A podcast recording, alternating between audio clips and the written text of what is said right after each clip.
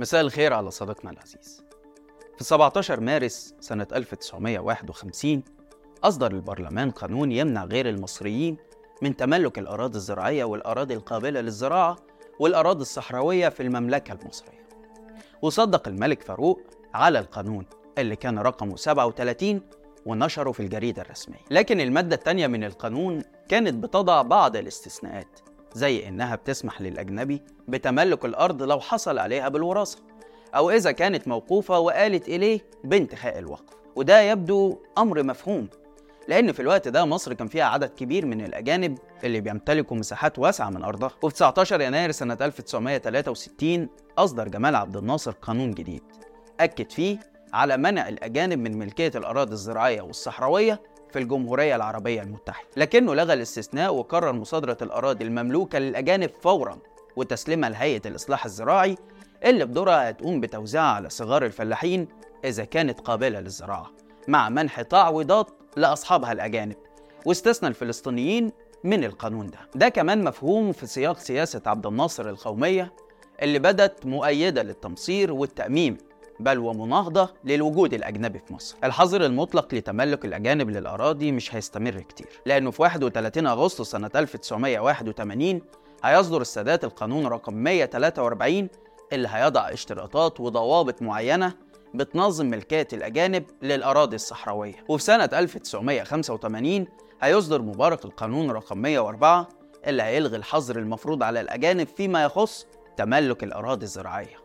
وهيستمر الوضع على الحال ده لغاية 3 يناير 2024 لما هيدخل السيسي تعديلات جوهرية على قانون السادات رقم 143 لسنة 1981 وتحديدا المادتين 11 و 12 عشان يسمح للأجانب بتملك الأراضي الصحراوية بحجة تشجيع الاستثمارات. خاصة في ظل خطط صهيونية معلنة عن تهجير الفلسطينيين لمصر ورغبات خليجية واضحة للتحكم والسيطرة على مقدرات الدولة المصرية يا ترى السيسي عايز يبيع أراضي مصر لمين؟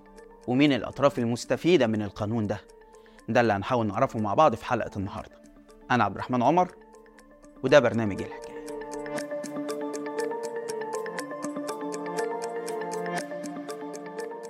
طب لو جالك واحد صهيوني بجنسية أخرى هتقعد تبحث بقى في ملفاته وأساسه وعنده الفلوس وعنده اللي بيدعمه ده عنده اللي بيدعمه من دول إقليمية كمان عندنا. إن أرادت الدول العربية خاصة إن هي تدعم مصر مش عايزين لا منح ولا عطايا. عايز تيجي تستثمر الأبواب كلها مفتوحة للاستثمار الجاد والحقيقي مش الاستيلاء ولا للتحكم في مصر. أهلا بيكم. وفي جميع الأحوال لا يفيد من التملك وفقا لأحكام هذا القانون سوى المصريين دون سواهم. ده كان نص الفقرة الثانية من المادة 12 بقانون 143 لسنة 1981 واللي عدله السيسي بنص معقد وغير مفهوم.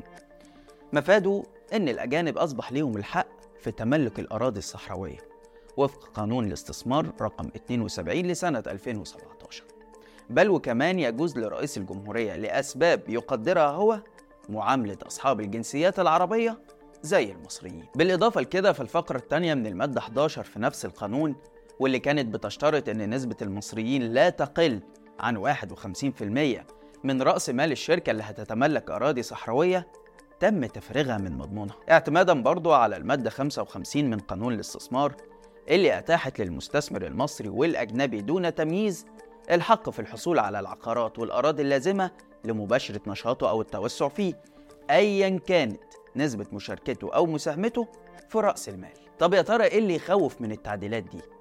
طبعا مؤيدي الحكومة أكدوا إن الهدف هو تشجيع الاستثمار وجذب رأس المال الأجنبي اللي من وجهة نظرهم هيؤدي لتعمير الصحراء وتوفير فرص عمل قدام الشباب. بس في ثلاث نواب عرضوا القانون وأبدوا تخوفات خطيرة تمس الأمن القومي. النواب دول مش معارضين ولا حاجة بالعكس اتنين منهم بينتموا لحزبي الوفد والتجمع المؤيدين للسيسي. عبد العليم داوود رئيس الهيئة البرلمانية لحزب الوفد قال إنه بيرفض القانون ده مليون مرة وإن الاستثمار ملوش علاقة ببيع الأراضي للأجانب. خاصة إننا طول السنين اللي فاتت ما وراناش غير بيع الشركات وتأجير المواني وإن السياسة دي ثبت فشلها. وبدل ما تخرجنا من الأزمة دخلتنا في أزمات تانية كتير جدا. وبعدين طرح سؤال وهو لو جاء شخص صهيوني يملك جنسية تانية أو مدعوم من دول إقليمية وطلب يشتري أراضي في مصر. هل هنقعد ندور وراه ونعمل تحريات عنه ولا هنبيع له الأرض بحجة تشجيع الاستثمار؟ طبعا هو يقصد بالدول الإقليمية دي دول الخليج اللي طبعت علاقاتها مع إسرائيل وبقت أقرب للتحالف معاها زي الإمارات والبحرين.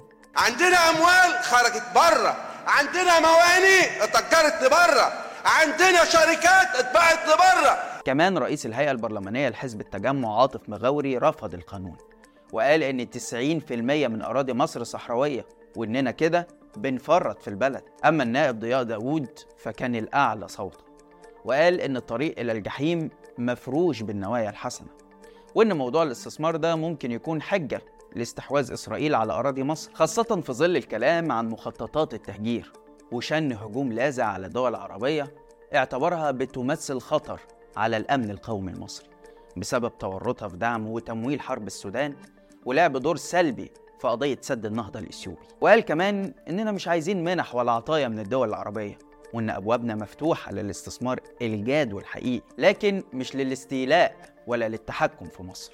ومين بيرعى هذه المفاوضات للإدراك بمصالح الأمن القومي المصري؟ عرب. عرب. في المقابل رد ممثل الحكومة الوزير علاء الدين فؤاد وقال أنتوا قلقانين ليه يا جماعة؟ هو المستثمر هياخد الأرض معاه وهو مسافر ولا هيحتلها مثلا؟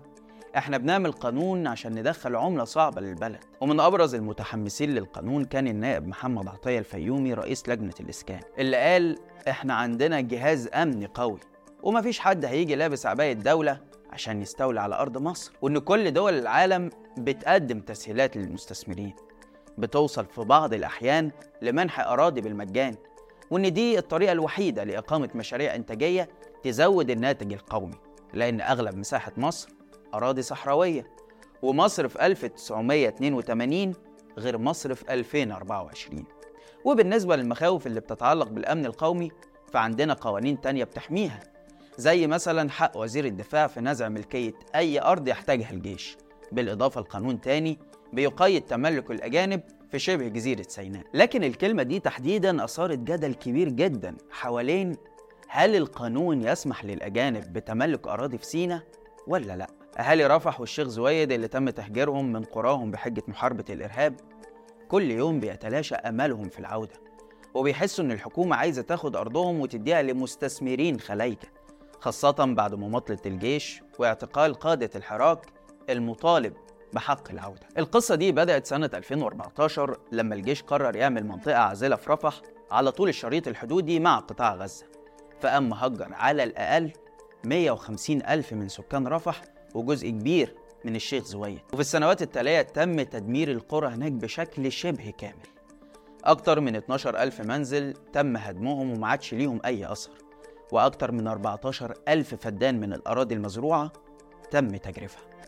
الأهالي اللي تم تهجيرهم بشكل قسري عانوا ظروف اجتماعية واقتصادية صعبة طول السنين دي خاصة مع عدم اعتراف الحكومة بحقيقة وضعهم والاكتفاء بأنه الناس دي تم تعويضها بمليارات الجنيهات حسب كلام السيسي. دي مليارات اتدفعت يا مصريين. إحنا ما هجرناش يا دكتور. آه من فضلك من فضلك من فضلك من فضلك استريح لو سمحت. لا. إحنا ادينا فلوس للناس وزلنا المباني والمزارع. طبعا الأهالي التزموا الصمت طول فترة الصراع بين الجيش والجماعات المسلحة.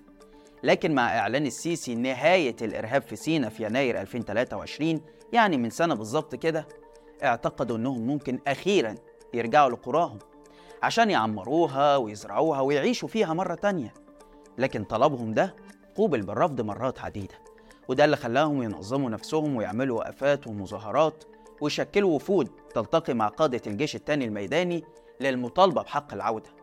وفي أغسطس اللي فات نظموا اعتصام في مدينة الشيخ زويد وما كانش قدام اللواء محمد ربيع قائد الجيش التاني إلا إنه يروح يقابلهم بنفسه عشان يديهم وعد ببدء تنفيذ عودتهم لقراهم يوم 20 أكتوبر. ويقف الشيخ صابر الصياح أحد رموز قبيلة الرميلات عشان يدعو المعتصمين لفض تجمعهم.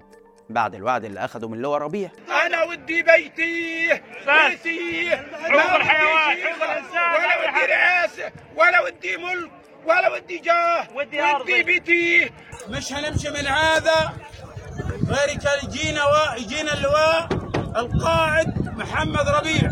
وقول لنا عودوا لبلادكم أو يدوس علينا بالدبابة. وفي التاريخ المحدد يرجع الأهالي ويزيد حماسهم بسبب الحرب اللي اشتعلت في غزة على بعد كيلومترات من أراضيهم. والأحاديث طبعا المترددة حوالين نية إسرائيل تهجير الفلسطينيين إلى سيناء وتوطينهم فيها. عشان يطالبوا الحكومة بتنفيذ وعدها أولا وإبطال المخطط ده ثانيا من خلال السماح ليهم بالعودة وإعادة تعمير قراهم لكن الأمن تعامل معاهم المرة دي بالقوة وفض اعتصامهم باستخدام الرصاص الحي واعتقل 52 من أبناء القبائل وحولهم لمحاكمة عسكرية وبعدين اعتقل عدد من رموز الحراك السيناوي وعلى رأسهم الشيخ صابر نفسه اللي من شهور قليلة كان قاعد مع قائد الجيش التاني وبيتكلموا عن موعد العودة. ثواني ثواني اسمعك والله أنا أنا أنا مؤمن بكلامك جدا.